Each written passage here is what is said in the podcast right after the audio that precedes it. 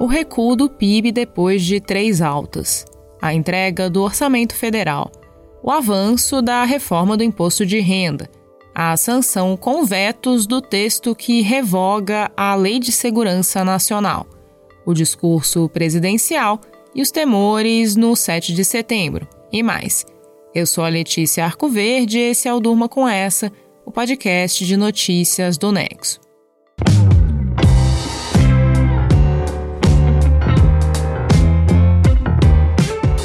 Hoje é sexta-feira, 3 de setembro de 2021, dia de extratos da semana aqui no Durma, quando eu faço um resumo do que foi notícia nos últimos dias. Vamos lá? A semana que termina foi marcada pelo recuo do PIB no segundo trimestre em relação aos três primeiros meses do ano, o resultado negativo de 0,1% veio depois de três altas consecutivas em períodos anteriores. O produto interno bruto já havia voltado ao nível anterior ao início da pandemia. O resultado divulgado pelo IBGE nessa semana mostra que entre abril e junho a economia na prática andou de lado. E esse resultado frustrou as expectativas do mercado de que o país ia continuar crescendo. Aqui no Nexo, o Marcelo Rubissec conversou com especialistas sobre o que esperar da economia a partir de agora. O texto dele está na descrição do episódio de hoje, junto com os outros que eu citar.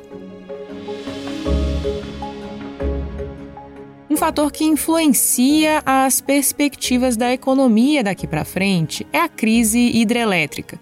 O país está passando pela pior escassez hídrica em 90 anos e o governo tem feito sucessivos aumentos na tarifa de luz. Uma nova taxa que começou a valer essa semana, aliás, vai deixar a conta mais cara até pelo menos abril de 2022. A alta na luz pesa na inflação e acontece junto ao aumento de produtos como gás de cozinha e alimentos. Esse é um quadro que afeta o consumo das famílias, o que foi um dos motivos para o PIB ter estagnado, como a gente mostrou aqui mesmo no Durma o governo federal entregou ao Congresso o orçamento para 2022, que agora vai ser analisado e modificado pelos parlamentares. O texto não prevê um novo programa para substituir o Bolsa Família, que é uma promessa do presidente Jair Bolsonaro.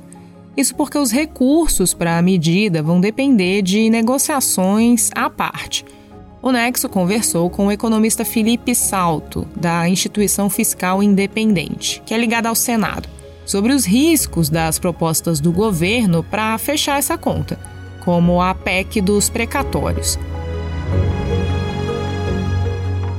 Na Câmara, avançou a reforma do imposto de renda.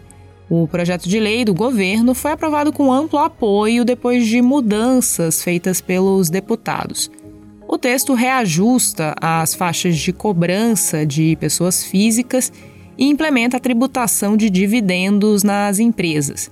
O Nexo explicou os principais pontos da proposta, que ainda precisa passar pelo Senado.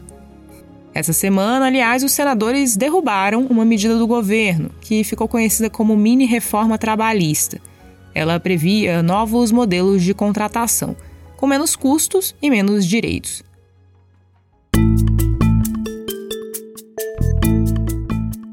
Presidente Jair Bolsonaro sancionou com vetos a Lei do Estado Democrático de Direito, que revoga a Lei de Segurança Nacional, um resquício da ditadura militar considerado autoritário. O novo texto começa a valer daqui a 90 dias e acrescenta ao Código Penal uma lista de crimes contra a democracia. Os vetos do presidente protegem grupos da sua base aliada, como policiais e militares. Foi derrubado por ele também um trecho que criminaliza a disseminação em massa de fake news sobre o sistema eleitoral. Ataques ao processo democrático e ameaças golpistas são recorrentes no discurso de Bolsonaro e estão no centro das convocações para os atos de 7 de setembro, dia da independência. Nos últimos dias, Bolsonaro tem alternado promessas de paz nas ruas e convocações para a guerra. Com flores não se ganha guerra, não, pessoal. Quando se fala em armamento, quem quer a paz, se prepare para a guerra. Esse foi o presidente durante um discurso num evento em homenagem a atletas militares, nessa quarta-feira. O Brasil está em paz, no meu entender. Está faltando um ou outro, uma outra autoridade ter a humildade de reconhecer que extrapolou e trazer a paz no Brasil. Ninguém precisa temer o 7 de setembro. E esse foi o presidente na quinta-feira, numa solenidade no Palácio do Planalto. Quando fala em um ou outro, Bolsonaro está se referindo a ministros do Supremo. Seu principal alvo é o Alexandre de Moraes, que é relator de inquéritos que atingem o presidente e seus apoiadores, como o ex-deputado Roberto Jefferson, que foi preso por ameaças ao tribunal. Bolsonaro, vale lembrar, já entrou com um pedido de impeachment contra Moraes, uma atitude inédita mas que foi logo rejeitada pelo presidente do Senado, Rodrigo Pacheco, que é responsável por analisar esse tipo de medida. O outro alvo frequente de Bolsonaro no Supremo é o Luiz Roberto Barroso, que também é presidente do Tribunal Superior Eleitoral. O ministro já foi xingado pelo presidente da República, que costuma atacar a integridade do sistema eleitoral sem nunca apresentar provas para suas acusações. Nessa sexta-feira, um dia depois de falar que ninguém precisa temer o 7 de setembro, Bolsonaro chamou os atos de um ultimato para os ministros.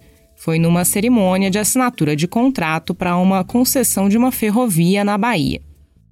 Essas uma ou duas pessoas têm que entender o seu lugar.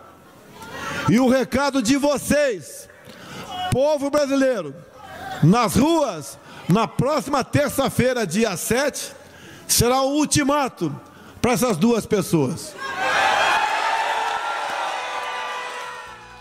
Bom, em meio às convocações antidemocráticas, os apoiadores do presidente também incorporaram um novo mote, de que os atos de 7 de setembro seriam pela liberdade. É uma espécie de rebranding dos grupos que recorrentemente pedem o fechamento do Congresso e do Supremo, como a gente falou aqui mesmo no Durma.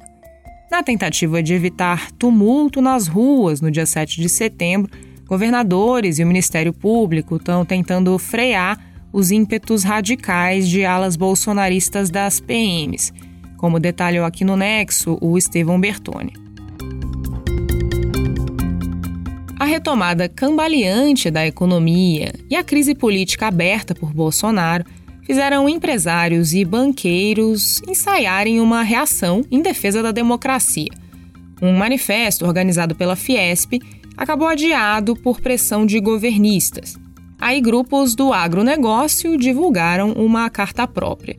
E a adesão da Federação de Bancos, a FEBRABAN, ao apelo por harmonia entre os poderes gerou uma crise com bancos públicos.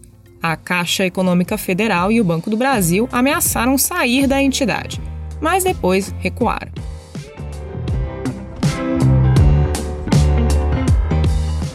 Esse foi mais um Stratos da semana. Na segunda-feira, o Durma com essa tá de volta.